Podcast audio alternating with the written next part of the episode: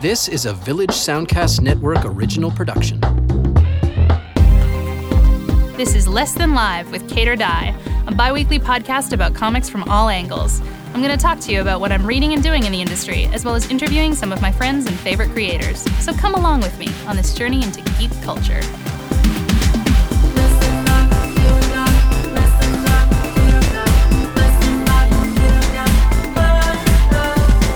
On today's show, let's get weird. We're talking to Chris Sebela, writer of both High Crimes and Welcome Back, who was living for a month at a clown motel in small town Nevada. Settle in for a spooky October listen and get inspired by the wonders of comics and clown funding. Well, hi, everybody, and uh, welcome back. This episode's going to be a weird one because we're talking to Chris Sebela later on from the Clown Motel. I just got a tattoo, took some painkillers, and uh, there's one beverage here which might or might not be alcoholic. So bear with me and let's have an awesome, weird time. Um, New York Comic Con just happened, and so much stuff got announced that it feels sort of overwhelming. Um, so we talked a little bit in the last episode, I guess, uh, about Hellcat, which I'm now writing for Marvel, which is crazy exciting and is going to start coming out in December, which seems insane. Um, it's being it's it's all being put together right now, and it's it's quite an experience. Um, I'm so excited for that. And then at New York Comic Con, they also announced that I'm writing Vampirella, which I have known for a while, but you are just learning. And isn't that insane? Um, Gail Simone has been doing some really awesome work at Dynamite on these sort of classic characters for a long time and and changing them a lot and changing the way they're written a lot and and you know they've they've shown up in numerous instances as being very cheesecakey and I love the classic characters and I do love the camp and I love the the B movie horror stuff. But uh, she is changing sort of the way that they're written and the way that they are viewed and it's very cool. It's very cool that Dynamite's doing it. It's pretty progressive for that company and uh, for those characters and it's awesome you know? It's not feminists coming in to ruin the fun. It's just coming in to change it and, and make it a little different and it's uh, it's still going to be really sexy and great. So um, the first announcement was that Marguerite Bennett one of my favorite people and a previous guest guest on the show uh, is going to be taking over Red Sonja, which is very, very cool uh, writing wise. And uh, then I'm going to be writing Vampirella. Um, so it's crazy. it's crazy. There's a lot of stuff happening. There's a new writer on Dejah Thoris 2. All kinds of stuff is happening. Frank Barbiere is going to be doing that one. Um, so yeah, they announced Vampirella's new costume, which is drawn by Nicholas Scott, um, who is incredible. And uh, yeah, we will see her in her old costume as well. But how nuts is that? I mean, Hellcat and Vampirella. It's crazy to me too. It's very exciting.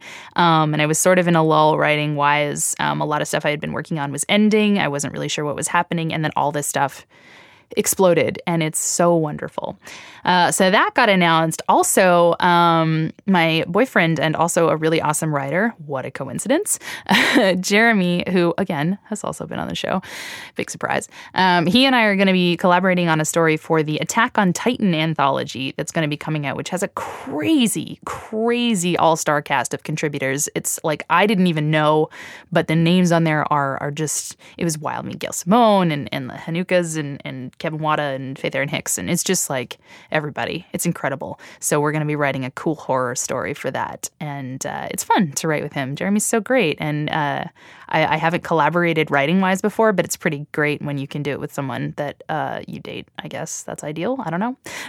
Maybe not if you fight, but we get along great.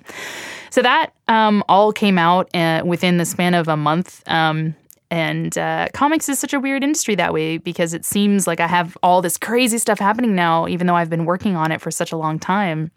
And it does sort of seem like uh, it goes from all these announcements to nothing for six months, and then you get all these announcements, and uh, it's pretty crazy. But golly. Uh, so Hellcat, yeah, it starts coming out in December. Vampirella, I think March is the tentative date for that.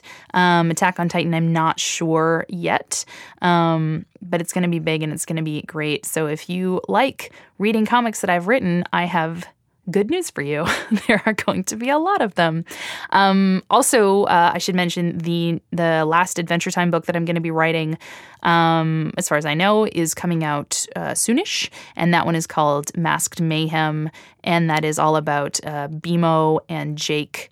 uh, it's pretty much a Halloween book. They told me I couldn't write a Halloween book, so I wrote a masquerade book. Um, and it works for every holiday now. I just really like Halloween. Um, I'm not really sure what else to catch everybody up on. We haven't done a straightforward episode in a while, uh, but that seems like most of it. Um, you can find out everything about what I'm doing and what's coming out now on kateleth.com. I have a, a proper formal website now, and as well on Twitter, which you can also check into to find out how I feel about Captain America's um, fictional sex abilities. So, you know, whatever you're into, uh, it's out there. um, We'll move along. Thank you to everyone also for coming out to our uh, Patacon show in uh, East Hampton. That was really awesome. And thanks to my guys in the studio, Luke and Jason, for coming and making such an awesome time. And to Erica for being such a great guest. And to those cocktails for getting us through the weekend. um, I'm not doing any more US shows this year. I might be doing a signing, although uh, the details are not set in stone yet. So I can't tell anybody, which that's awful. Sorry. I might be coming. Um, but uh, I am doing some dates overseas. So let me tell you about that.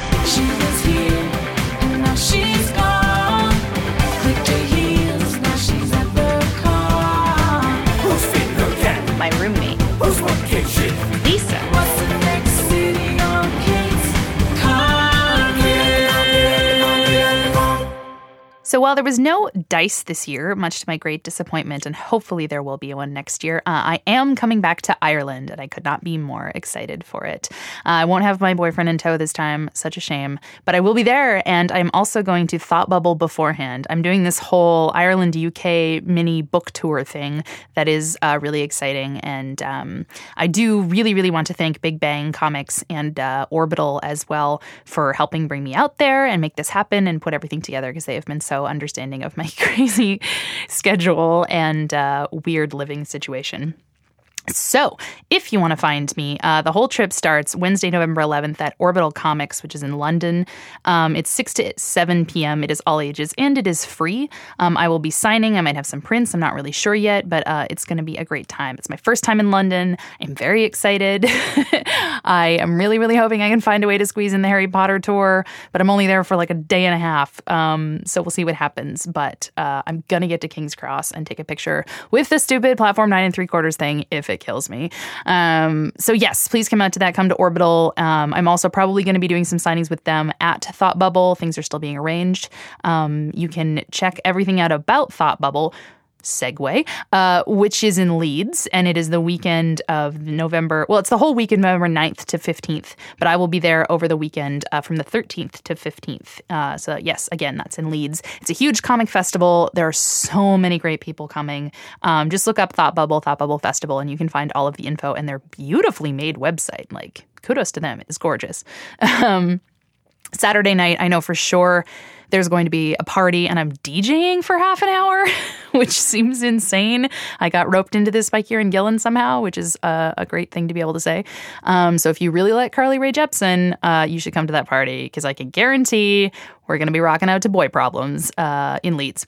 So you should go to that. I'm also not that you care, but probably going to go to the Mountain Goats concert that happens to be there the same night that I am in Leeds, uh, which would be awesome. So, yes, I will be there at Thubble, Thought Bubble, Thubble? Whatever.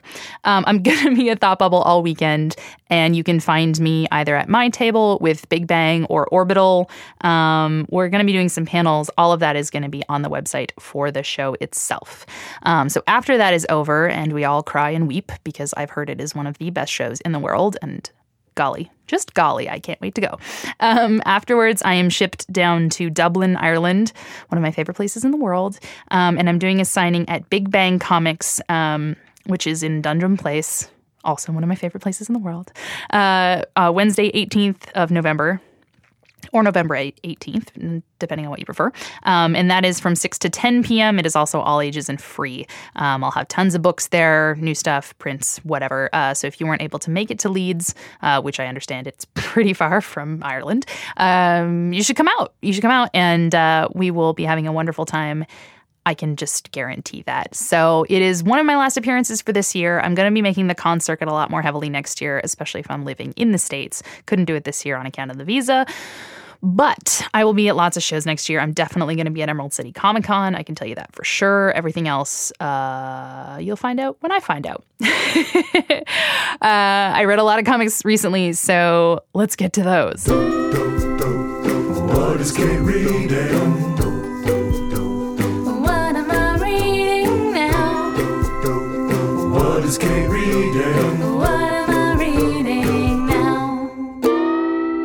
So, the last episode, we didn't actually talk comics, comics too much. Um, our live show was so awesome that we felt it stood on its own. Um, but there's been so much good stuff coming out, which I know I say every time, but luckily in our industry, that is always true. Um, one of the books I've been most looking forward to for months and months and months, uh, because I love both of the main creators involved, is Paper Girls. And uh, I talked to Chris about that a little bit later in the show, but it is so good. Um, it's Brian K. Vaughan who wrote uh, Saga and Y: The Last Man, so you know he's one of the best writers out there. Uh, working with Cliff Chiang, who's a personal favorite artist of mine, um, someone whose work I became aware of um, a few years ago on the internet when he did some really cool redesigns of the Justice League as a punk band, which were great. And then he was the artist on the relaunch of Wonder Woman uh, with Brian Azzarello, and his designs in that series are just so top notch. Cliff is, I mean, he's he's so great. he listens to the podcast sometimes. So, hi, Cliff, you're amazing. Um, so, this series is about four girls in the 1980s who are paper delivery girls uh, in a small town in, I believe, Ohio or a similar area. And uh, they discover on the morning between Halloween and November 1st at about four o'clock in the morning, because they are paper delivery girls, uh, some really messed up stuff, some supernatural goings on. And then the end of the issue is a crazy cliffhanger that I don't know what it means, but I really want to know more. Um, it's just a really cool, diverse cast of young girls, and uh, they're pretty, pretty neat and pretty badass. And uh, I definitely would have watched the Now and Then esque film on the same topic had it existed at the time. Um, it's super great. It's a huge, oversized first issue, and it's only two ninety nine, which is great. And have I said the word great enough times? Do you get the picture? You should read Paper Girls. it's just so awesome when you look forward to something for so long and then it lives up to your expectations. So get that uh, and read it. Those are the things that you should do. Um, other new comics that started, I think, since the last time we spoke um, Diesel from Tyson Hesse, which is uh, a, an awesome original series that he's doing with Boom. He's writing and drawing and coloring it. Um, and it is awesome. Just it's a cool. It has some you know flavors of Miyazaki in there. Um, a young girl whose father was uh, a ship captain on the sort of flying vessel of some kind. It's a neat retro futurist um, style. Very, very cool. Um, some really neat characters, and I'm excited to see where it goes. But just a super solid first issue. So go check out Diesel. It's one of uh, the Boombox comics, which I find they don't do a lot of promotion for. and uh, so here I am telling you, go read Diesel. It's so good. Tyson's amazing, and his art is so amazing. So go check that out. It's an all ages comic, um, but uh, anyone can enjoy it. Um, Jughead just started the newest series from Archie, which is helmed by two of my favorite people on this earth, comics creators or friends, uh, Chip Zdarsky and Erica Henderson. And Erica is the you know, the guest we had on our last show at Topatacon. And uh, Chip, we've had on the show before, and he is the artist of Sex Criminals. Erica is the artist on Squirrel Girl. Um, and they came together in a beautiful union, uh, giving birth to this glorious baby that is Jughead. And it is so fun and so weird. And the love that they have for classic Archie rivals my own. it's wonderful. It's really fun. I love Chip's writing. I'm so happy that he's doing so much in comics now and that I get to read it. Um, they, you know, working with them is a huge part of why I'm excited to do Hellcat because Howard and Squirrel Girl are just so great. So go check out Archie. Um, and as well, when you do it, uh, the new Archie series that Mark Waid and Fiona Staples are doing is, is still fantastic. There's three issues out of that. They're going to be changing artists and switching things up, but the people they've got slated to work on it, like Veronica Fish, are incredible. And I've seen uh, some stuff from what's coming up there, and it is awesome. I love the new Archie. It's so great. I love everything that they're doing. Um, And uh, as everyone keeps telling me every time I mention it, gosh, I hope they do Josie and the Pussycats. And man, so do I. um, the other major thing that came out that I think people should be uh, looking at if you were into the show is the Over the Garden Wall comic that Boom's putting out right now. Um, I actually, the tattoo I talked about earlier is an Over the Garden Wall tattoo that I got today because I am that big of a fan. I just really like this show. It's so great. Um, and I've spoken about it before, but it's a really awesome 10 part uh, miniseries comic or cartoon. And uh, it is in this beautiful you know early sort of turn of the century storybook style about a couple of boys who venture into the unknown. Um, and it is this beautiful wind in the willows looking fantasy otherworld narnia type story and it is just so great so there's a comic that explores a bunch of the characters in the show and then you know different um, different situations and uh, and lands and, and things from the show. And uh, Pat McHale, who you know basically created the show, it was it was the showrunner on Over the Garden Wall, was writing the comic uh, along with Jim Campbell and uh, doing the art and uh, Danielle Bergeson. It looks. It's just very pretty and it's very fun. And if you're into the show, you should read the comic. Um, there is, as always, so much more than that uh, and stuff that I need to read. And I have a stack of graphic novels next to my bed that is uh, rivaling uh, my nightstand at this point. comics, comics drown you, is what they do, especially when you start working in them and you don't have the time to read them. Um, in between all of that, I have somehow managed to find time to read a prose novel. I'm getting through the third Miss Peregrine's book right now, which is called Library of Souls, and it just came out. And that is a really, really awesome. Again, it kind of has that Narnia feel. I'm really, I'm really into books and stories about parallel worlds. I guess. Um, and so it is a it's a really neat story about people who are born peculiar, uh, which is sort of like X Men type characters, only nowhere near as fantastical. It's and and there are a lot of things trying to kill them, and they are just kids. Uh, so it's really great. Uh, the third one just came out. There's going to be a movie next year, and uh, I've also been listening to the audiobook of Locke and Key, um, one of my favorite comics from Joe Hill and Gabriel Rodriguez and uh, the first book I was ever published in. So I have obviously a soft spot for it.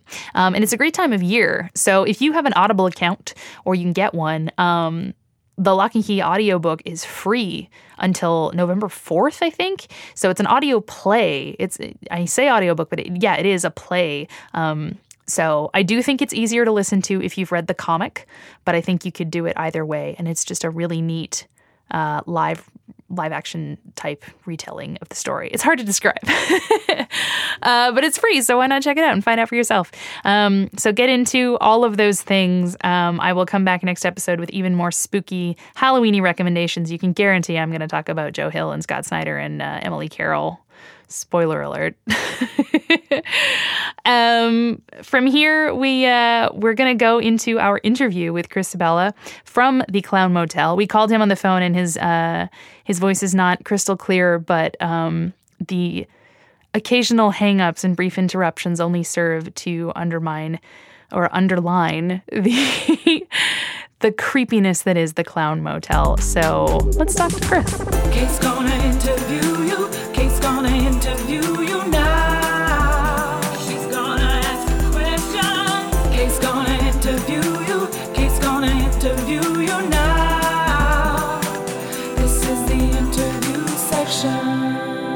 So today we are talking to Chris Sebela, who is the writer of comics such as Welcome Back and High Crimes, but he is also living for a month in the Clown Motel. Hi, Chris. Hi, Kate. There's no better intro, I think. You're living in the Clown Motel. Let's just get into it. Um, how's life in the Clown right. Motel? Uh, it's okay. I'm uh, I'm taking things day by day. Yeah. Um, trying trying not to think too big picture. Um, so every day is a new adventure. Um, sometimes I get super depressed, and sometimes I get really manic.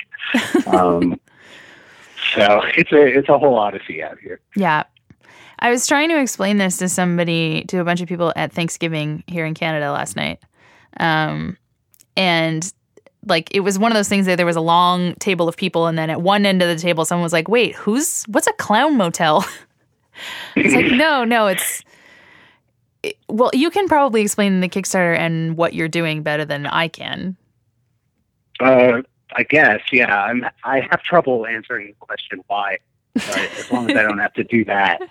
No, no, no. Um, Why? Just like what? Okay.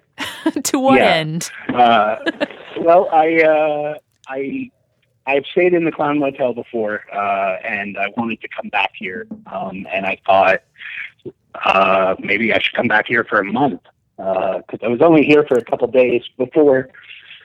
And yeah, then I thought, what if I made the internet, uh, sort of dare me into it? Because I didn't really want to pull the trigger on that myself.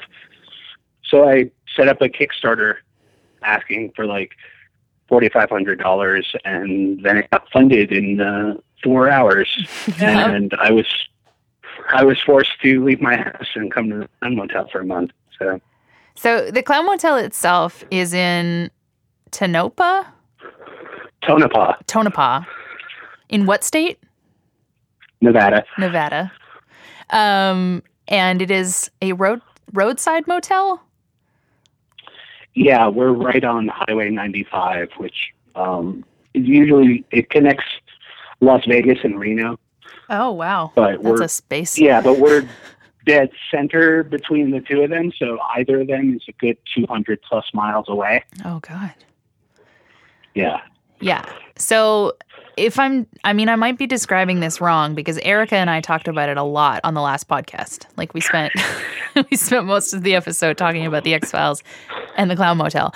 Um, because I am so fascinated by this because I just love when people uh, do really weird shit. So it is a, a clown themed motel. Yeah. Yeah. Uh, there's uh, there's clown paintings in every room. There's a, a hand painted clown on every door, Oh and the, the front the front office has about 500 plus clowns from all over the world uh, displayed glaringly. Yeah. And yeah, lo- lots of clown signage. So and it's very festively painted, I guess. Yeah. Blue and white. I mean, it's not that festive, but more more than the other motels here. Like- so De- depressingly festive. yes, Depressed. that's a good way to. That's the clown motel. Um, so it exists, this terrifying entity alone on a highway, um, or like near a highway, next to a turn of the century graveyard. Yeah, it's a graveyard from. It has bodies from 1901 to 1911, so it's a very short, short run for a graveyard. I'm still trying to figure out why they gave up on it, and uh, theoretically, there's another graveyard in town because there are still people living and dying here, but I don't know where it is. I love that it's such a specific period of time. Like I've never heard of a graveyard only hosting 10 years worth of bodies. Yeah, Like that seems And crazy to me. Yeah, I don't know if it's because the majority of people who are buried there are miners because this used to be a silver mining town. Right. So they had a lot of mining accidents. So there's a whole row of people who died during a mine fire, and and then the rest are sort of.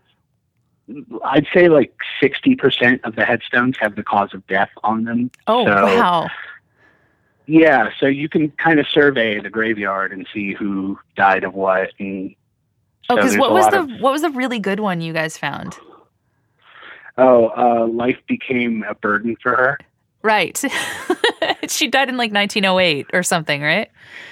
Yeah, and then, this woman was. but yeah, uh, Carla Pacheco was out here, Right. and uh, she saw another, or we saw another headstone that also said life became a burden, and Carla was on some weird cemetery conspiracy kick. Yeah. like she she somehow wanted to link everything up, but she did set, figure out that the the guy died, or I guess killed himself uh, about a week after she killed herself. Wow. So, so yeah, she basically like created a connection that I never would have created myself. So good on her. Which is amazing.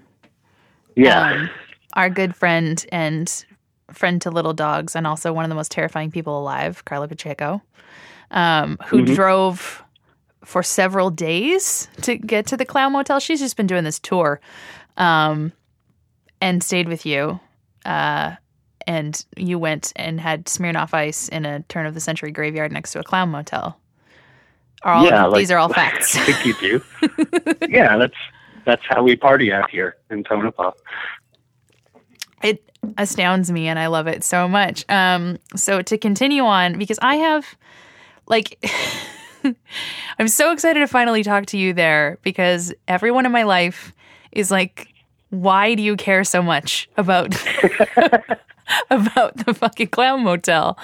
And I don't know. I don't know what it is. It's like you're living in an X file to me at this point. Like, why? Like, I guess, you know, you said you couldn't explain why, but it's a clown motel in the middle of nowhere between Reno and Vegas, Yeah. next to a turn of a century graveyard in a town with two abandoned mines. Uh, yeah. Well, there's the the main abandoned mine is a silver mine, Right. Um, and then and then there's there's a turquoise mine here as well. One of which is abandoned. The other is still, I think it's semi-active. I haven't gone on the tour yet. Uh, it costs a hundred dollars, and but the upside is you get to take all the turquoise you find home with you. So Well, come on, you got that Kickstarter money. Hit up the turquoise mine. yeah, no, it's it's on my list. I'm just uh, you know prioritizing. Um, so yeah, to anyone listening who's expecting a comics podcast, th- this episode is all about the Clown Motel, uh, or almost entirely, um, because I have so many questions that Twitter is not big enough for. Um, or like, I need tone. I need the conveyance of emotion. um, so you did this Kickstarter to raise money to live for a month in the Clown Motel and to write a book about it. Yes. Yes. Yes. And you are currently undergoing that procedure. I don't know how else to phrase it. I am. Yeah. I'm. Today is my official halfway mark. So Oh, congratulations. thank you. And so, what were the, because I backed this Kickstarter, obviously, because I had to get in on uh, possibly the way that you die. I mean, no offense, Mhm. but No, no. I think that's for a lot of people. That's been the main incentive. Yeah. And and they don't even know me. It's just they want to see somebody go and die at a clown motel. So yeah. Well, for 15 bucks, you can't get much better entertainment. it is a pretty good bargain. No, I like you as a person, so I hope that you don't die, but I hope that you experience several true horrors over the process of your stay um, and survive them to become a stronger person. Um, Sure. So, but what I want to go over uh, and to have you explain them is the Kickstarter reward levels that you introduced um, after you unexpectedly made your goal in four hours.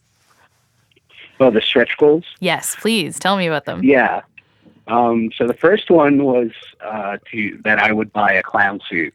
Right. Uh, and but I, I made sure to say in the description like I'm not going to wear it outside of the room. Like this is weird enough as it is, but I will wear it in the room and possibly sleep in it. And I've already fulfilled both of those. you Um, slept in I've the clown suit? I, accidentally. Like, How? um, well, I, I was, I put it on. I put it on. It was actually uh, a week ago yesterday. I put it on, like to celebrate the end of my first week. Mhm. And so, so uh, but it is a clown suit built for somebody who's about a foot shorter than me. So it really rides up in the crotch, and it's uncomfortable to like sit around with a full clown suit on. So Right. then I just took, I took the top off, um, and the pants felt pretty good. Like they're like you know fakes, you know, uh, satin or rayon or something. But it was like you know, nice and cool. So I just left. I left the clown pants on and just had the top half sort of hanging, and then uh, yeah, then I dozed off um, like you do. right. Uh, so that that's the first stretch goal. Right. Um, the uh, the second one is uh, uh, we're going to make a comic about the clown motel, Right. but I haven't really figured out what that's going to be. So, um, but it'll be included along with the book. So, um, and then the third stretch goal was uh, the seance. Uh, Yeah. that we're holding. Please tell me That's more about that. I, yeah, I knew that's the one you were most eager about. yeah, I'm but, well. How? Oh, yeah. Sorry that I'm. Not, I don't. Can't be chill about the fact that you're holding a séance in a clown motel. Like, please. Right. uh, yeah, so that'll be. Uh, I actually just talked to my friend Terry, um, who he used to be a magician, like a professional magician, uh, back in the olden days, and he offered to come and do a séance here. So I made it a stretch goal, and Right. so yeah, he has promised results, uh, and he's bringing like some sort of special table, and hmm I think probably midnight on Saturday, uh, we're going to hold a séance in my clown motel room, and Oh I'll God. film it just in case anything happens. Uh, cameras will be rolling. Um, and yeah. I don't really know what to expect from that. That was never on my agenda. It's just a thing, like right. which seems to be the tenor of this whole project is that things just pop up randomly, and that was a thing. And I was like, well, I have to, I have to go for that. So So that's going to be a thing that is going to be online, or like if you backed the Kickstarter, do you get to watch the séance? yeah, I'm gonna post it for uh, anyone who has access to the blog, uh, and then eventually, like. I I might release. I mean, yeah, I still don't know what I'm doing with all this stuff, but I'm just. I have so many photos and like weird audio recordings, and uh, yeah. um, When do we get to see it all? I'm slowly trying to put it up on the internet, but the uh, the internet here is really garbage. So every time I want to do something internet intensive, I have to get in my car and drive to the casino. That's like a mile down the road, Right. and they have really good Wi-Fi. So then, but yeah, it's just sometimes when you're in the clown motel room, it's like, do I really want to like put pants on and like go to a casino so I can use the internet? And so it's been a struggle to Yeah. make myself go over there. I understand. Um, I feel like I would want to leave the clown motel as often as possible, but Yeah, I'm a different person. I'm not the kind of person who could live for a month at a clown motel. Right, right. Uh, yeah, and there are some days where I'm very eager to get out of here, but Mhm. you know, some days I'm just like want to see what's happening in the outside world. Like, I don't want to deal with anything. Mhm. So yeah, it's it's a very uh, you know, and I haven't been getting much sleep because the curtains here aren't hotel blackout curtains; they're just gauzy white curtains. So Oh no. Yeah, and I keep late hours, so like I'll go to bed around four, and then you know sun is up around eight, and then I'm usually awake by nine uh, Oh. or ten, Oh. regardless of yeah. so the clown motel's um, going to kill you in a very unexpected way, just due to like sleep deprivation. pretty much. But Robert Wilson uh, sent me a sleep mask in the mail. okay, so, good. I was going to say I would have got on that. Yeah. No, it's I'm, I'm and I'm finally slept through the first night, like without having ripped it off in in horror because Right. I'm not used to sleeping with something blinding my face. Right. So, Which I can imagine if you a lot. remember that you're in a clown motel and something's covering your face, that that could be a moment of fear. yeah, yeah. I'm learning to live with a lot of new things. So tell tell me what the- else. What else is new? How's life changed since living in the clown motel? Hmm. I'm going to ask you um, about the blood you found too. Um, Sure, sure. Yeah. That's different definitely but uh well just uh, before before i came back here to uh, talk to you i i went to what i guess is my favorite restaurant in tonopah and i walked in and it was full of like native italians um all speaking italian and like i wasn't there were so many people in the restaurant i just turned around and left because like I I hit like that like I'm not used to this many people being in a room anymore. Like I'm I'm used to a couple people being in a space like no matter where I go, like it's never crowded. Right. Um you can you can go to the bar on Friday night and it's still pretty sparse. So so yeah, I uh like suddenly I saw a crowd and was like, oh, I think I'm gonna go. Um, so yeah, there's that. Um, I have learned to fear people more. Uh, because yeah, there's a it, the I think the end result of this whole thing is that it's not clowns or ghosts that are scaring me. It's it's other people in Tonopah, uh, specifically like people lurking around the clown motel. Uh, like we have this guy, the drunk cowboy, who shows up every three to four days to just walk around and swear at everybody. At the clown motel? yeah, yeah, he's really angry at. Well, like, the- what's the his Motel. affiliation? Does he live nearby? Is he staying at the hotel? No, he. I believe he has some sort of weird camp set up behind it. uh, but he also like he also relies on the kindness of, of people around here because I heard somebody like offer him their couch and then I think let him use a bed because they were all talking about him and and wondering if he was dead or not.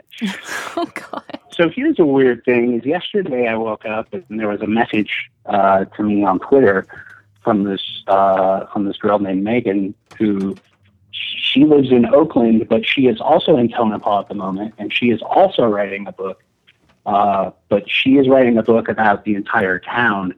So she came over so we could kind of compare notes, and she filled me in on a lot of stuff.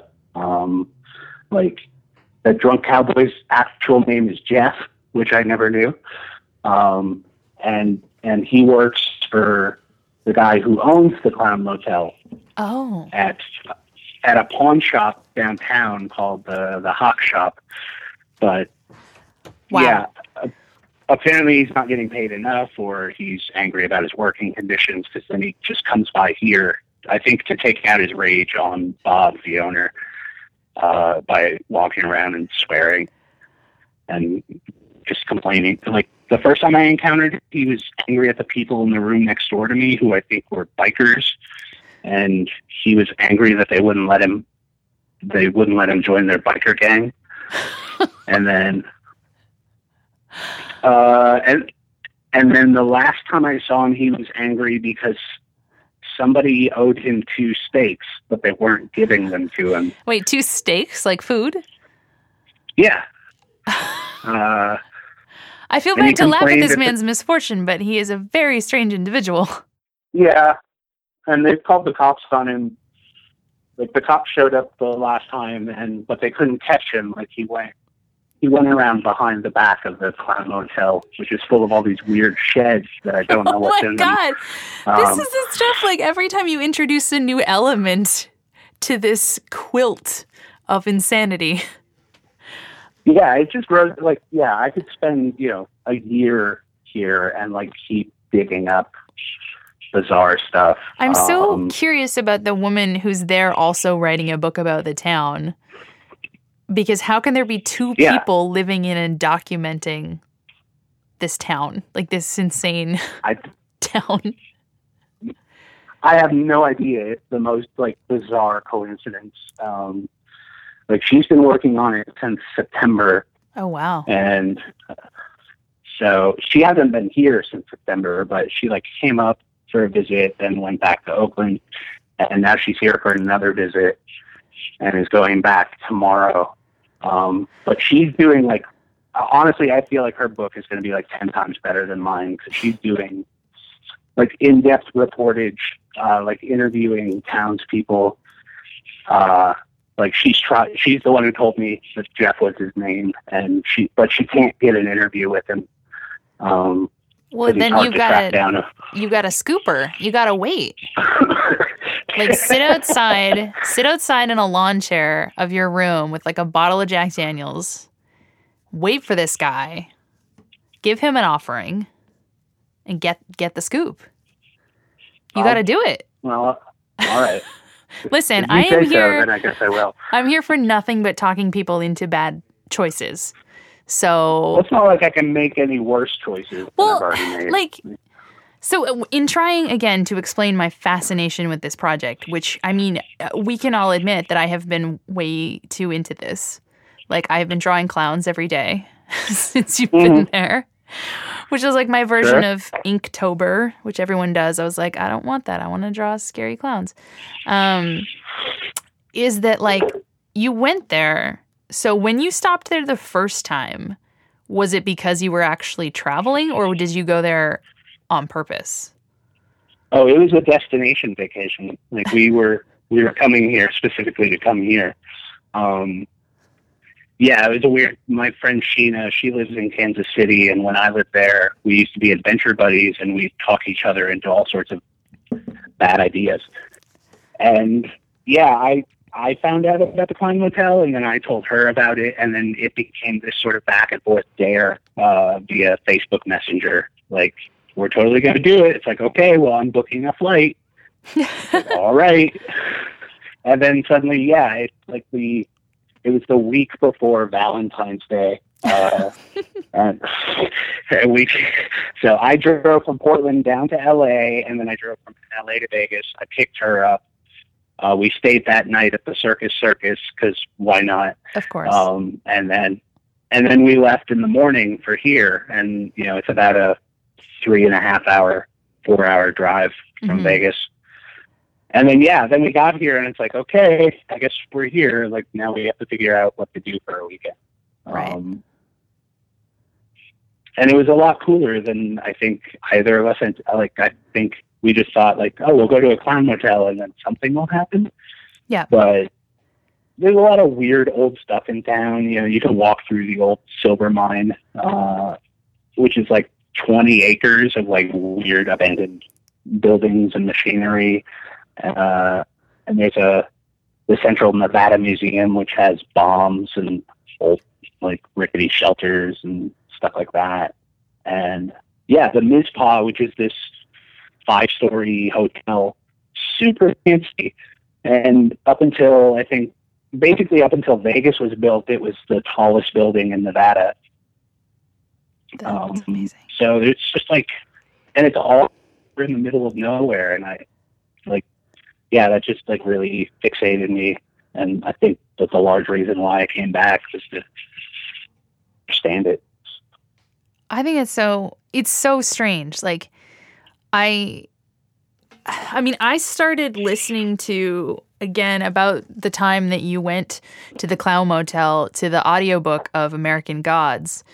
Um Mhm. the Neil Gaiman book, obviously, and with like, you know, the cast and everything. And it's been so weird because I just finished it, but like reading that along while following the Kickstarter and the eventual relocation to the Clown Motel is so funny to me because I mean, the whole conceit of that book is that these weird places, these roadside attractions, are actually like hallowed places.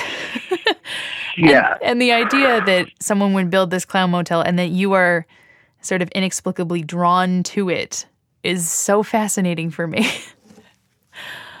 yeah, it's it's fascinating to me. Like I'm not sure what it is about it that like compels me. Um, and I've tried to put it into words, but I really can't. Like it's just, I think everything here is like all these things on their own would be perfectly normal, but if you squeeze them all into one place, like it just ticks all my boxes, and suddenly it's like I don't believe in God or anything, so like this is close to like a religious pilgrimage as I make.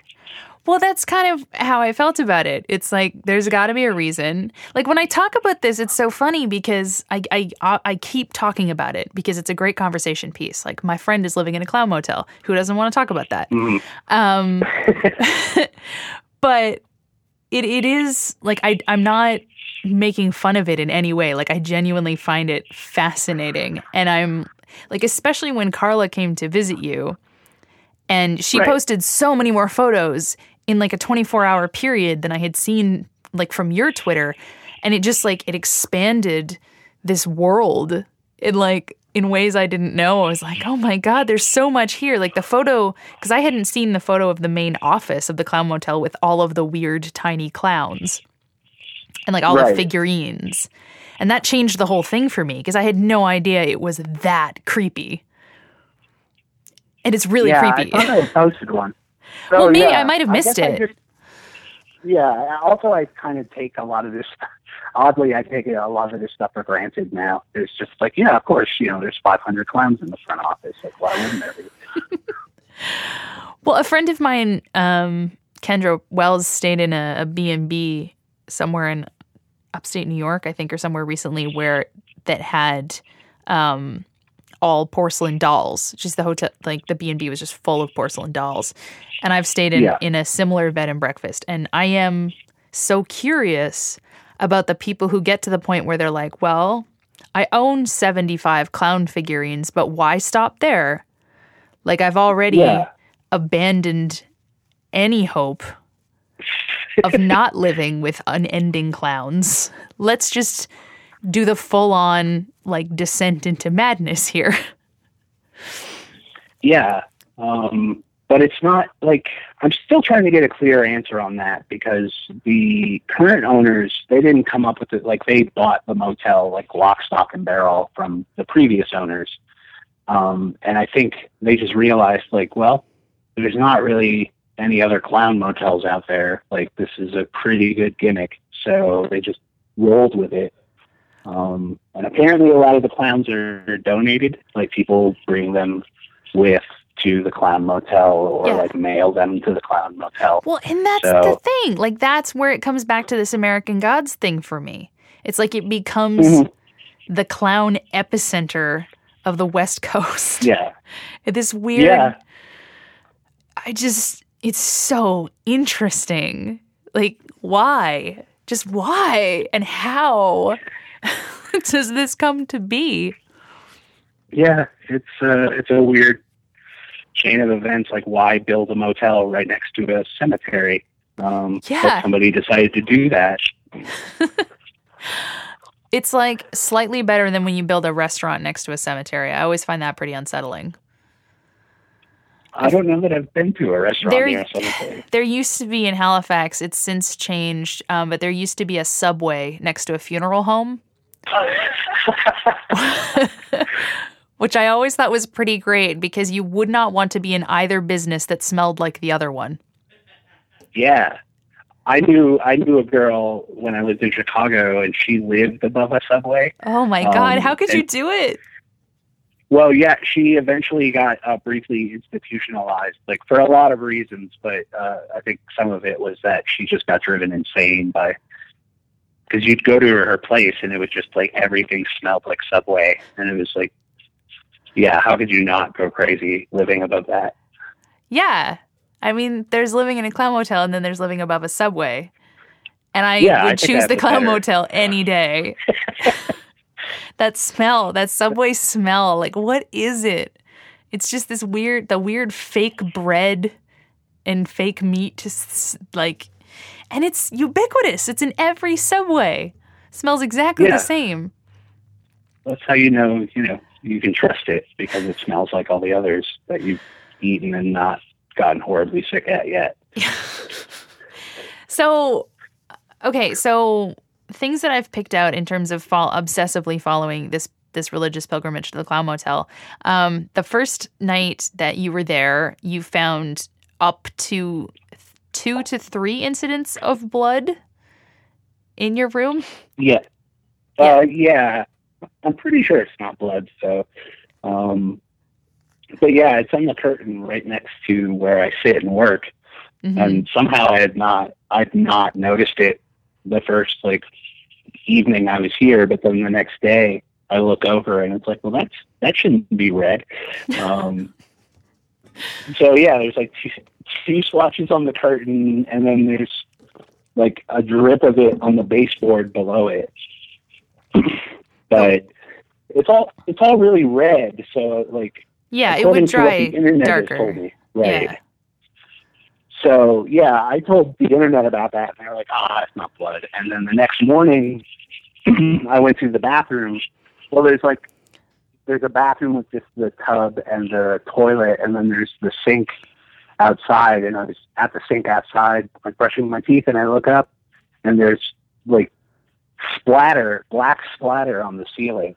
Um, and I was like, okay, I can accept that this stuff on the curtains isn't blood, but like this seems like I don't know how you get something that's dark and blood looking like on a ceiling unless it's blood.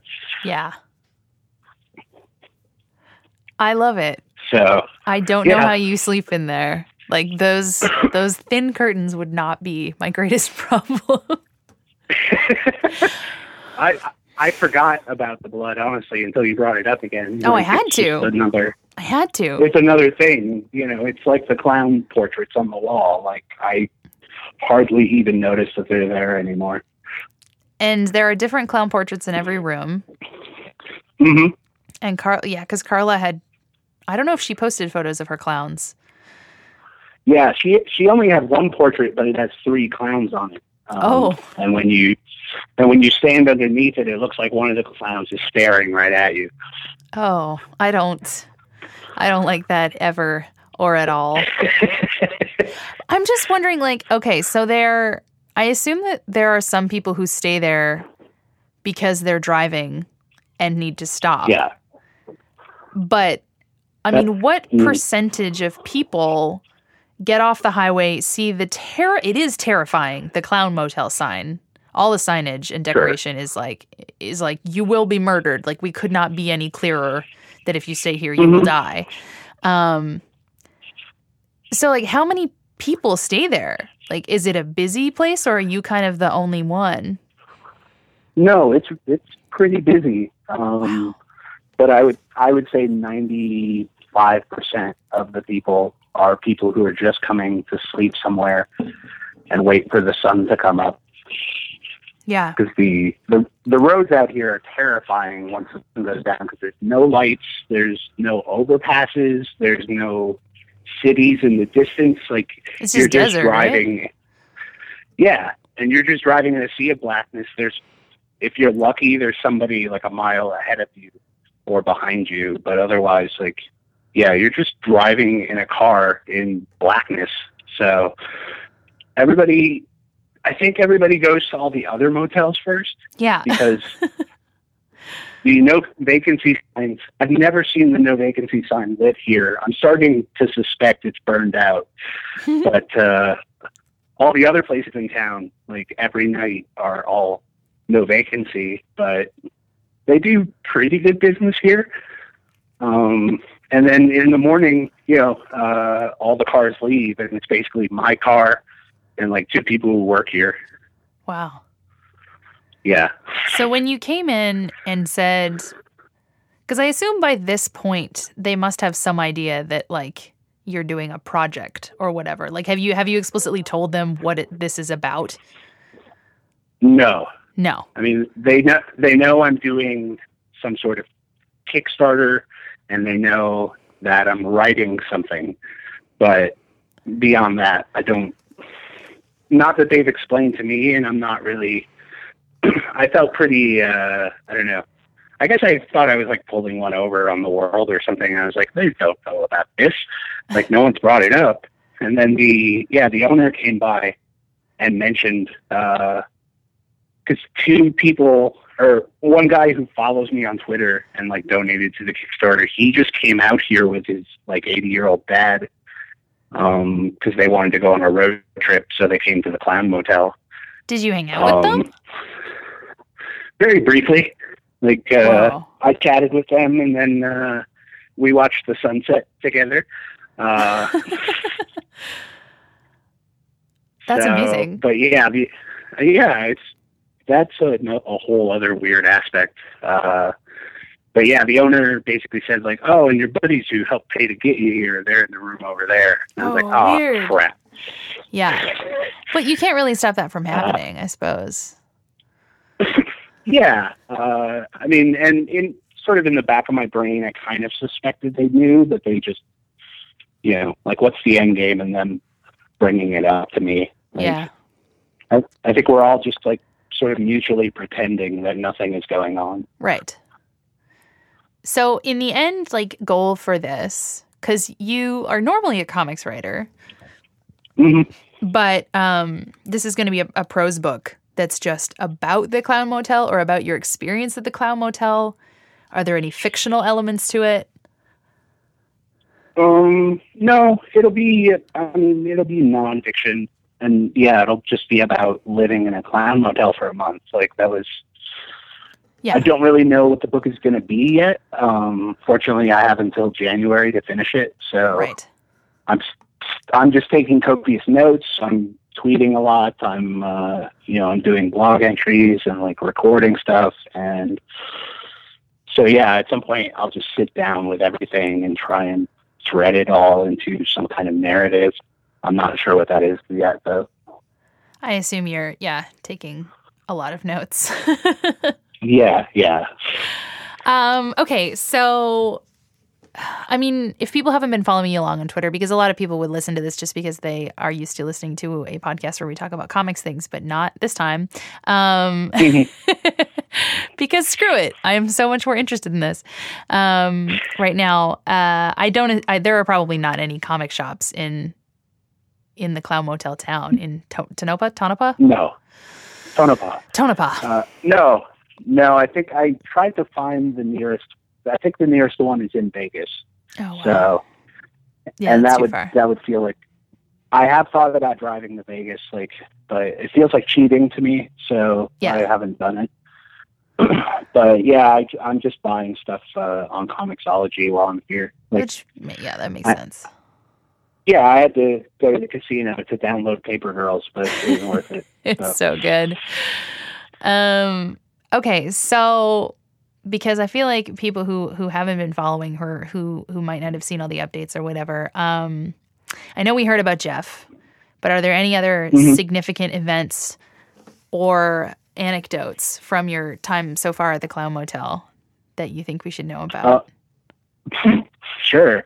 Uh, well, I did.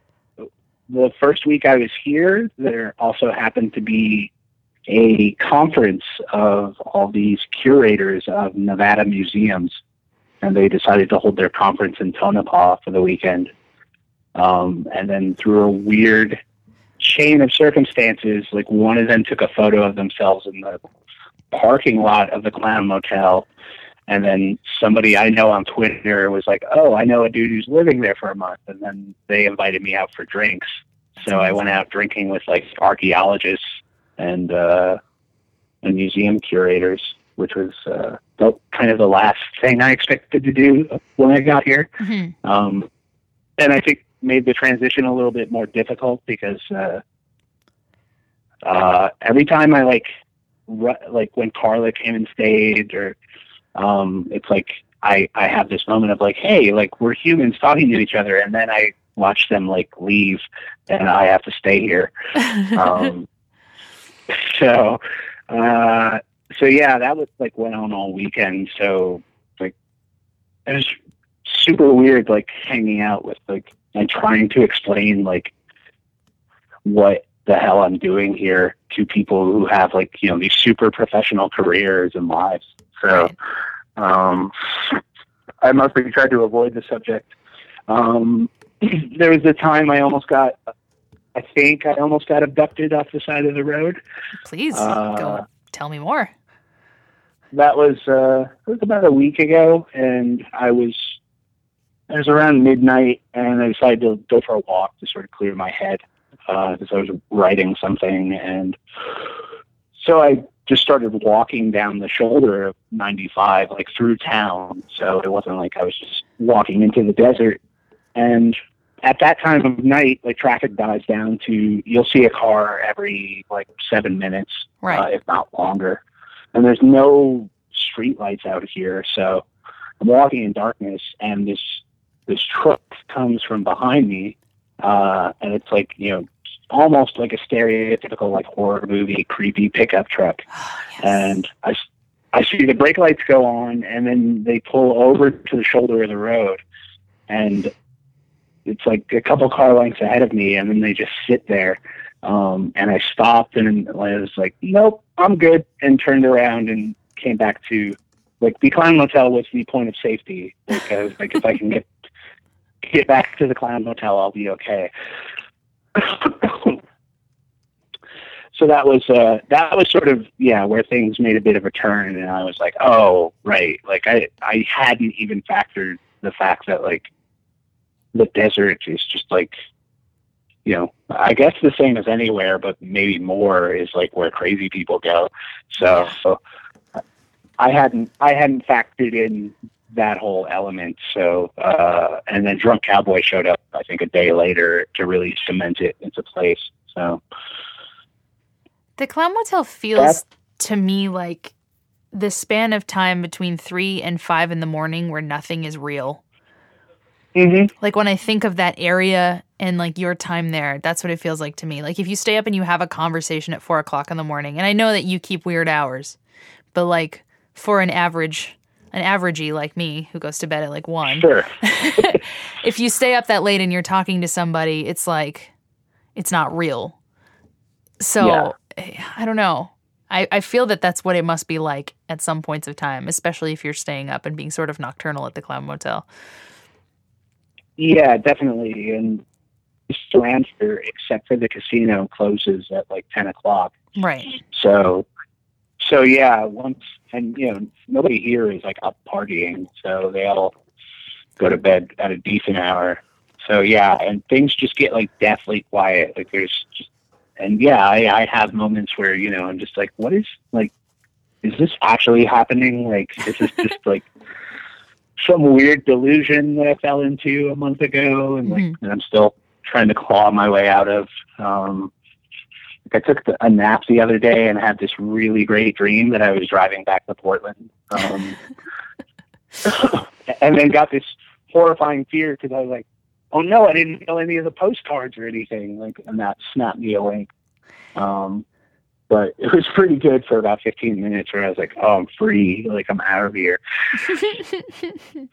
it's going to be really good when you get home and like sleep in your own bed again. I can only imagine. I'm yeah, I'm super excited. Like I try not to think about that far ahead, but uh, Right. I've definitely like been every now and then I'll sit down and like calculate what's the route I'm going to take home and like what podcast am I going to listen to all the way home. Like, exciting stuff like that. And yeah, I'm you know like I think the Clown Motel is good for a week.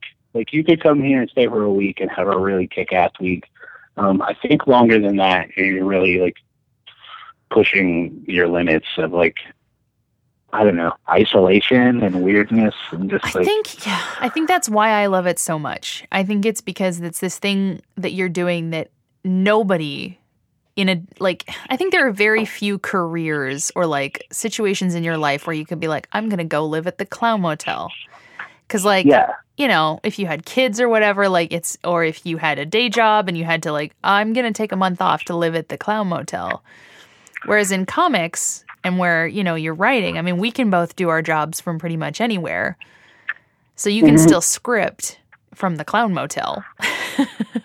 yeah, yeah. Which, like, that's thank God. the- oh yeah. I Has mean, it, yeah, that was sort of you know my ulterior motive uh, in coming here was like there's definitely the endurance part of it, but also like you know I I don't know if you're the same, but like you know it's like uh, working from home, you're just so surrounded by distractions, even things that like wouldn't normally distract you, and Oh, like, yeah. you're just stuck on stuck on something, or you don't want to work on something, and you find a way to divert yourself. Um, and here, there's none of that. Like, there's, Yeah. you know, even the, the TV in the room is like, you know, from 1993, uh, and gets like a bootleg dish TV signal. So I couldn't even just like waste time sitting here watching TV because it's garbage. So yeah. And the internet barely works. yeah, so I've been pretty laser focused. Like I've been Well, that's, knocking out scripts. yeah. Oh, go ahead. No, no, I was just going to say, like, that's part of the thing for me. I think part of why I'm so fascinated by it is because I, I crave those things too. Like, I, you know, Jeremy and I joke all the time because he has a day job outside of writing. Um, Mhm. But I do find it so much easier to work what, even when I'm there, like, even in his apartment, because Right. it's Los Angeles and he does not live in like a walking area. So there's not really anywhere you can go unless you're willing to walk like half an hour. So Mhm. I get a lot more work done when I'm in staying in his apartment because I'm like, Right. you know, none of the stuff is mine. I don't under really understand how to work the PlayStation. and it's like just a tiny spot. So I do, I do work a lot more. And his friends have a cabin that I keep every time I go visit. I'm like, we should go there. Like, I'm so into the idea of just being somewhere isolated because I'm so hyper connected on the internet and everything to be somewhere for a little while that like I can just work and like, because I'm so, Yeah. I'm so easily distracted. It takes nothing. Yes. Yeah, no, same here. Like, and even like, you know, when I will like go to the coffee shop and it's like, I'm here to work. And like, but I was still, you know, just falling in the same traps. And Yeah. this felt about as far from any familiarity I had with my world at large. Um, so I knew like I could come here and like my basic needs would be covered, but you know, I wasn't going to be able to like go see a movie or really do anything that Mhm. I didn't bring with me. So yeah, I brought, you know, I have a backpack that's basically just full of comp- composition notebooks. Like I have about 20 of them with me. So I'm just, yeah, uh, at this rate, it's like I'm, I want to write more than I'm physically capable of, uh, which is a weird feeling because it's almost always the inverse. hmm Uh, so yeah, like that's been the one real upside to it is like I'm just getting a lot of stuff done. Um, you know, I'm also becoming socially isolated and feral, but but you know, I'm I'm really getting ahead on work, so that's good. But I think that that's kind of like a thing that I I wish I could do. You know, I mean, I when I'm in my apartment, I have two roommates. I'm on the internet all of the time. I'm like I'm Mhm. working, but I'm in my house. You know, my cat's always bugging me. My roommates are always home. Like there's always stuff going on, and I also, you know, I don't keep a normal schedule. I tend to wake up at like 10:30 or 11 and start working instead of at like 8 in the morning. So I'll, you know, get showered and have breakfast and get to my desk and it's like noon and then my roommate comes home at Yeah. four and is like, let's go for dinner. I'm like, okay, I did a day's work. It's five o'clock, but I didn't, you know, Right. then I have to come home at Yeah, seven yeah. and be like, oh shit, I still need to work for four more hours. Um, so that idea of, I mean, this place is, it's like it's weirdly in the past. It's like you're somehow living in the desert in the 90s. Like, Yeah, because it's just so technologically disconnected and that's yeah, yeah. that's neat It's yeah, it's definitely neat for a time. Like I am excited to get back to a place where Wi-Fi flows like water, Yeah. and you know, um, I can purchase clothing or like the only clothing store in town is a Western clothing store. Oh my Uh, and I'm to- I'm not going to change my style at this stage in the game. So, have you bought anything cool in Tonopah uh, no. Uh, I'm trying. have you there's stolen or really- acquired anything cool I got some rocks. Uh, I got some pretty cool rocks. Uh, yeah, there's not really like those kind of shops in town. Like there's a couple like weird knickknack shops, but they sell. It's like sub precious moments stuff in there. Like it's not, not geared to me. so if um, anyone's going to buy clothes do they have to like drive several hundred miles or just order from the internet I think yeah, I think ordering from the internet is big out here. Yeah. Um, the the Western store, you know, I think they they probably carry some stuff that's not Western clothing, but Yeah. Um, but yeah, like I think basically anything beyond your really basic needs, you have to drive. Like they don't have a hospital here. oh god Um, it it closed like two months ago. Uh, so, and the one doctor in town went with them. So this town is operating without a hospital. Like so. oh my god how can you have a town with Yeah. a clown motel and no hospital? Those things go I- together. That's peanut butter and jelly. Yeah, it's it's pretty horrifying. Like uh, Jesus. um, I talked to a girl who worked at the casino, and she's like, "Yeah, anytime my kid gets sick, like I have to drive 80 miles up the road to Bishop, Oh Nevada." my god. um, yeah, so I feel like that's uh, like a restaurant without a toilet. Like you have to have a hospital in your town. That's insane. yeah, they have a buttload of cops.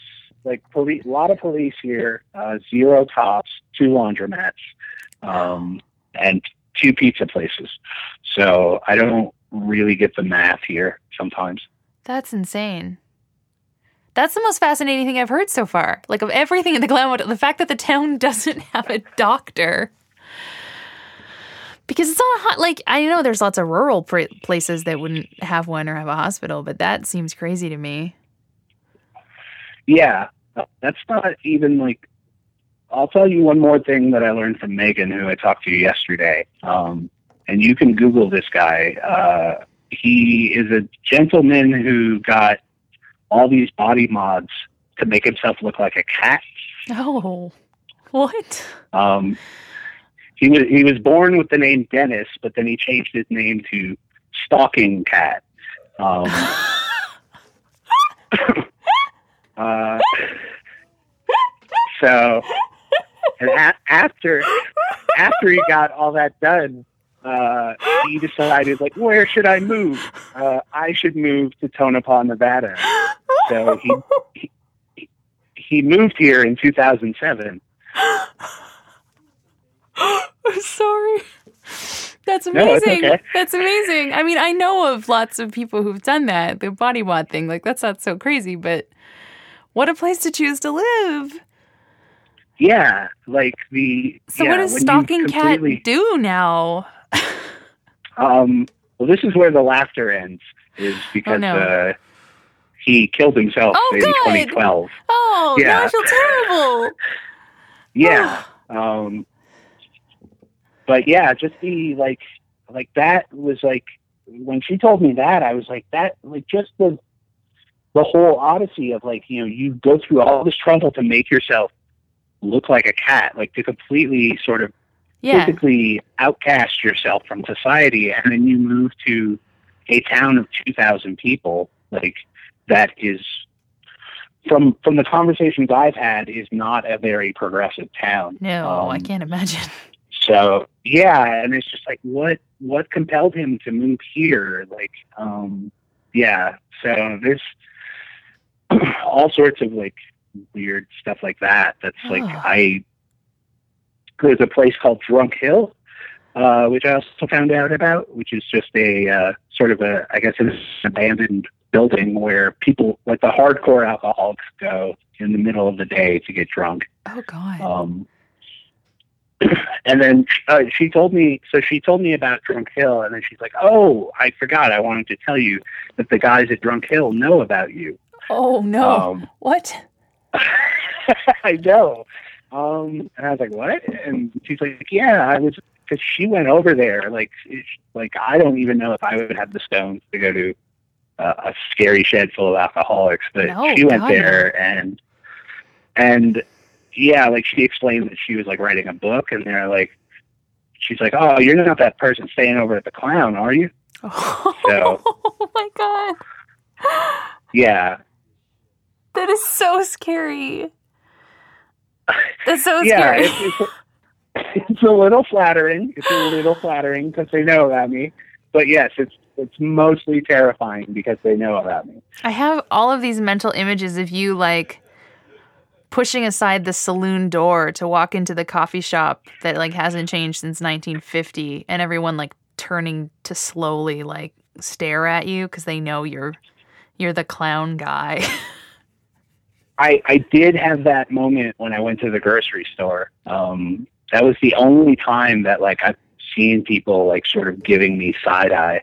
Um, and I think it's just because it's a grocery store, so that's like where Mhm. you know townspeople see each other, and it's like, well, who is this person? Like you know, buying bread. Uh, like clearly they're not off from the road. Like this is somebody hmm in town, but I've never seen them before. Like, and I definitely was like, you know, this is a little like I'm not used to, yeah, that reaction. So, uh, Wow. so yeah, I've had a little taste of it, but by and large, you know, there's so many people just rolling through town from other places uh, that people don't really pay other people that much money.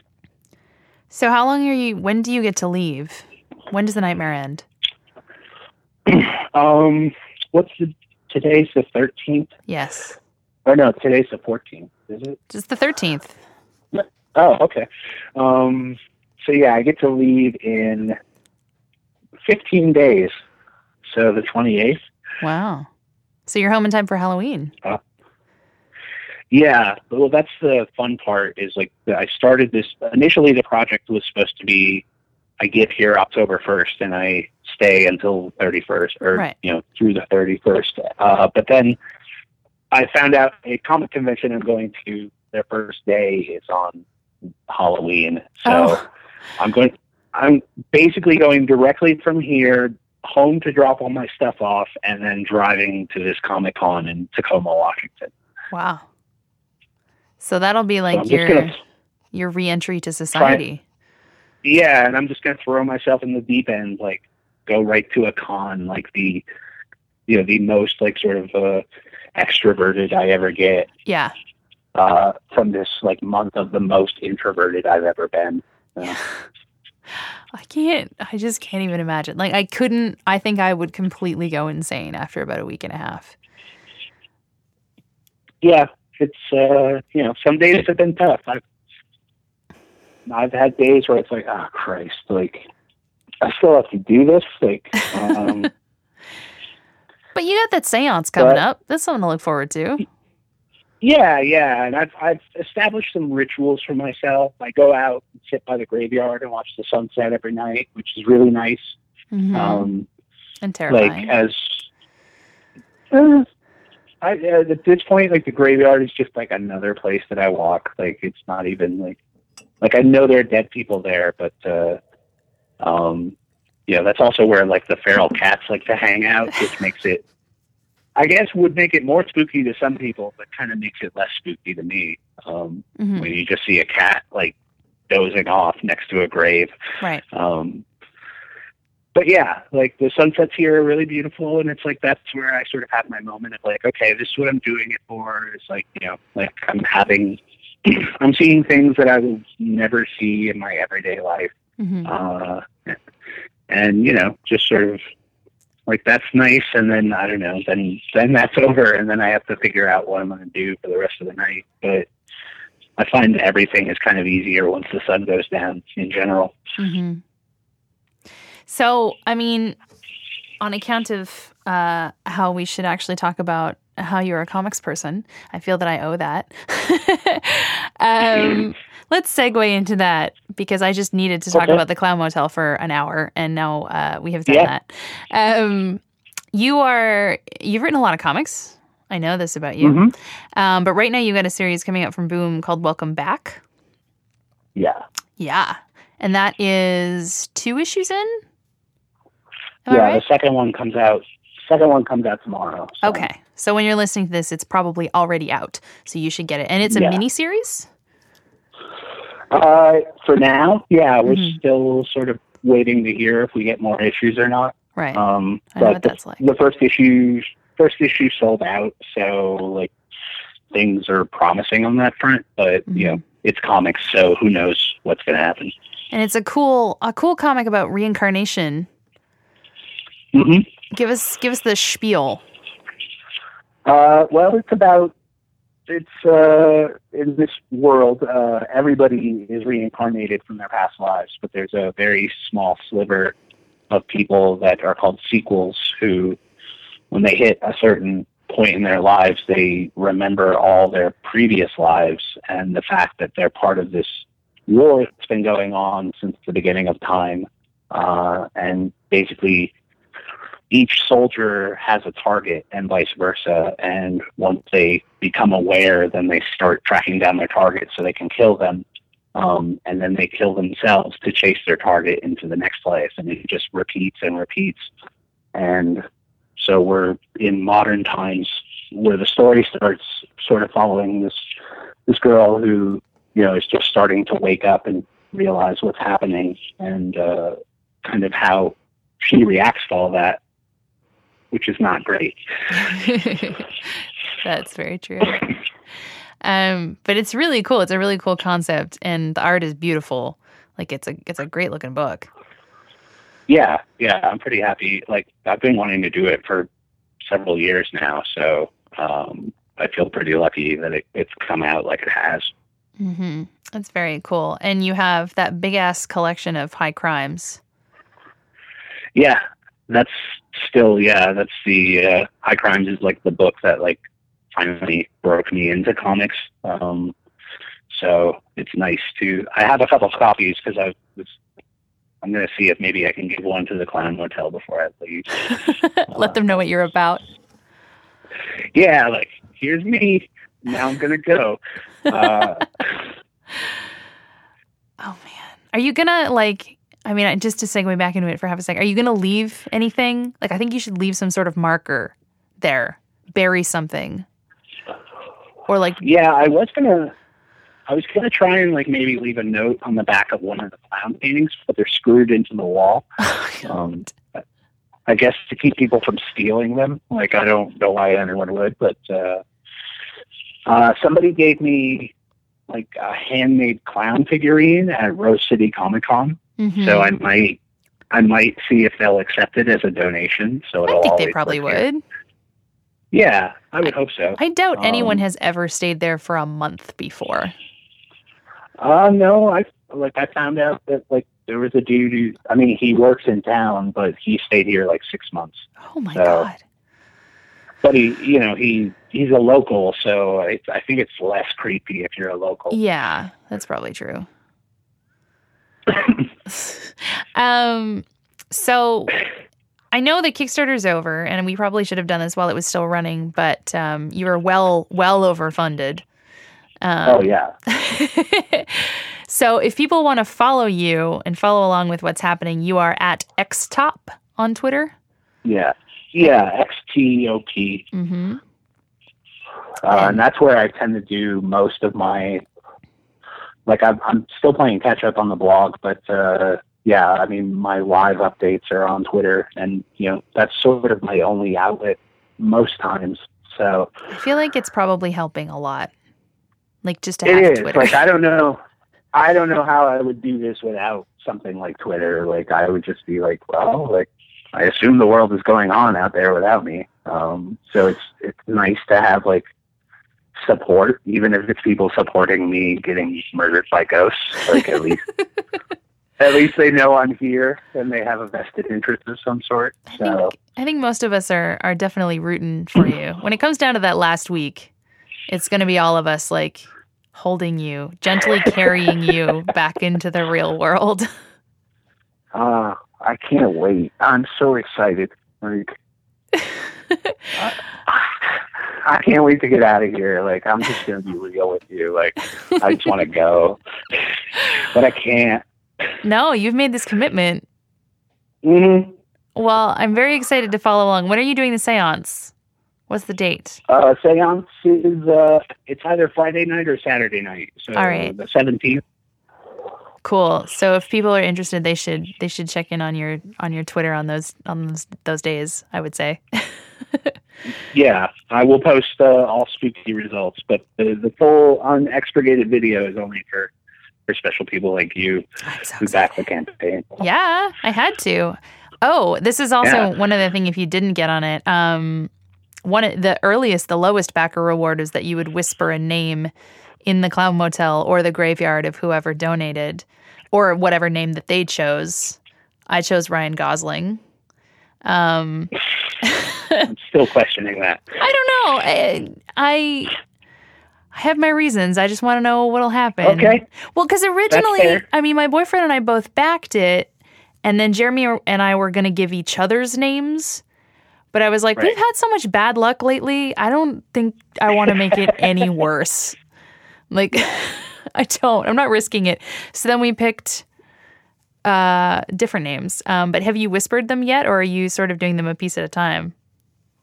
Yeah, I'm doing them piecemeal, uh, just to keep it lively for me. Like every day, I'll I'll copy out a new list of names, and then I'll take a stroll in the graveyard and whisper them, or I'll just sit in my room and whisper them.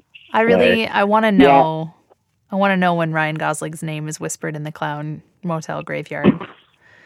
I will let you know. Thank you. I, I was pu- I was publishing like the lists of every night I did it, but then a friend of mine she contacted me and she's like, "Whoa, like you can't publish the name I gave you, like because it's her ex boyfriend and she's trying to curse him." Yeah, I thought about doing that. There was like one or two people that I was like, I wish ill upon you. Like I, I would like to do that, but then I was like, I don't. Somehow they'll find out. Somehow they'll know. So I'm just gonna go with Ryan Gosling. I don't have any negative feelings towards him. I just want to know what happens when he's cursed by the clown motel. That's yeah. Well, you picked a pretty visible person. That's good. Because it didn't Um, Jeremy put in like Mulder's name or something? Like I don't even think it was a real person. but not I've, me. I've gotten quite a few, quite a few fake people. yeah. Um, the thing is, is like when I offered that reward tier, it was you know I will whisper thank you so and so whoever donated, um, and then I think it was, I think it was because you were talking about like "Uh, I don't know if I want my name whispered in a clown motel like that. I was like, oh well, we can use this for cursing purposes as well. Yeah. So I just opened it up to be like whoever you want me to say, I will say. I had a serious, like, 10 minute thought process about it, which is hilarious. But I was like, I don't know if this is a thing that would give me more power or, like, completely destroy my life. And I honestly thought to myself, Right. I was like, you know what? I don't need any more bad luck waiting for this visa application to go through. Like, I don't. I don't need that bad like juju going on. Like I don't I don't need this. Oh Anyway, yeah, just sitting at my desk thinking about yeah, that. Especially in the graveyard, like because you know Yeah. there's like several black black cats constantly crossing my path. Like Yeah. there's a there's a horseshoe hanging from the sign. Like it's just this nexus of like good and bad luck Exactly. all kind of hovering there. Yeah, I don't know if it's one of those things that like, you know, when you do a blood ritual like it gives you more power because you did these bad things or if it would be Yeah. like I don't know, I would fall down the stairs the next day or something. or I mean more realistically nothing would happen, but I want to believe I do. Sure, we all do. Um. So, Chris, you're going to a Comic Con right afterwards. Can people find you there? What's What's the deal? Where is it? Uh, yeah, it's it's in Tacoma, Washington, so Mhm. it's not like a ton of your listeners will be there. But if you live near Tacoma, you can come see me at Jet City Comic Show on the 31st and the 1st, and then fun. I might I might be going to a con in Eugene, Oregon, but I still haven't heard back from them. So, um, so yeah, those those will be my last two public appearances uh, while I recuperate. Mm-hmm. While you get over it. Um. So people can find you. It's Chris Chris or Christopher Sebela.com. Uh, ChristopherSebela.com. Mm-hmm. Where people can find out everything that you're doing. Um. Mhm. I yeah, I do. I've said it many times, but I encourage everyone to follow along with this adventure on Twitter because uh, it is wonderful and terrifying. And um, normally, I end this by asking people what comics they're reading. But I know you've read Paper Girls, but I don't know since comics don't really exist where you are.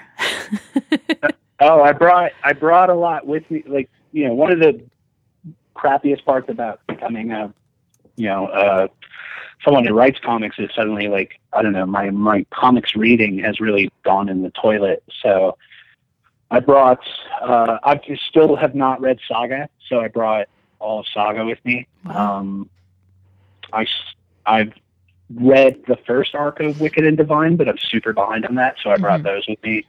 Um, let's see. I've got. Uh, um, I think I have the last couple issues of Sex Criminals. Um, so I've got.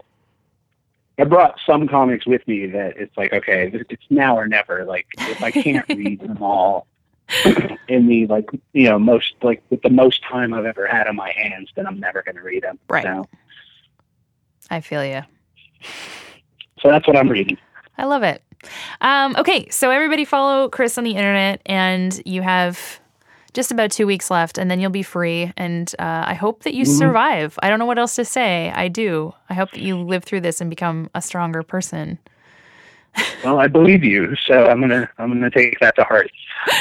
Um, so good luck. Um, Thanks. don't talk to too many strangers, except for Jeff. Okay. I need you Sure. to get the scoop. I'm gonna check I'll check do in my about best this. to yeah. All right, no, I'll I'll do my best to corner Jeff.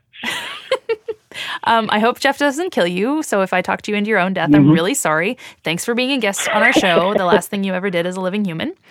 And uh, yeah, um, I'm sure I will be talking to you soon. Good luck. Thanks. All right. Bye, Chris. Bye.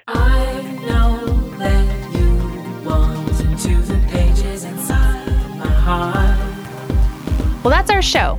So you can find me in London at Bubble and then in Dublin in November. Um, I'll put all that stuff up online so you can know exactly where and when again. And then I go into hibernation until 2016. Such is the curse, and I must obey it. If you feel like it, why not rate and review us on iTunes and Stitcher? If you like this show and want to help us figure out if Chris Sebela is still alive, consider subscribing to our Patreon at patreon.com slash less than live. Which, I mean, I hope Chris is more than live, or at least live. Uh, if you've got questions or want more, you can find us on Facebook, on Twitter at LTLcast, and you can get show notes at lessthanlivecast.tumblr.com. I'm off to California soon and then the UK, and it's almost goddamn Halloween. I'll miss you.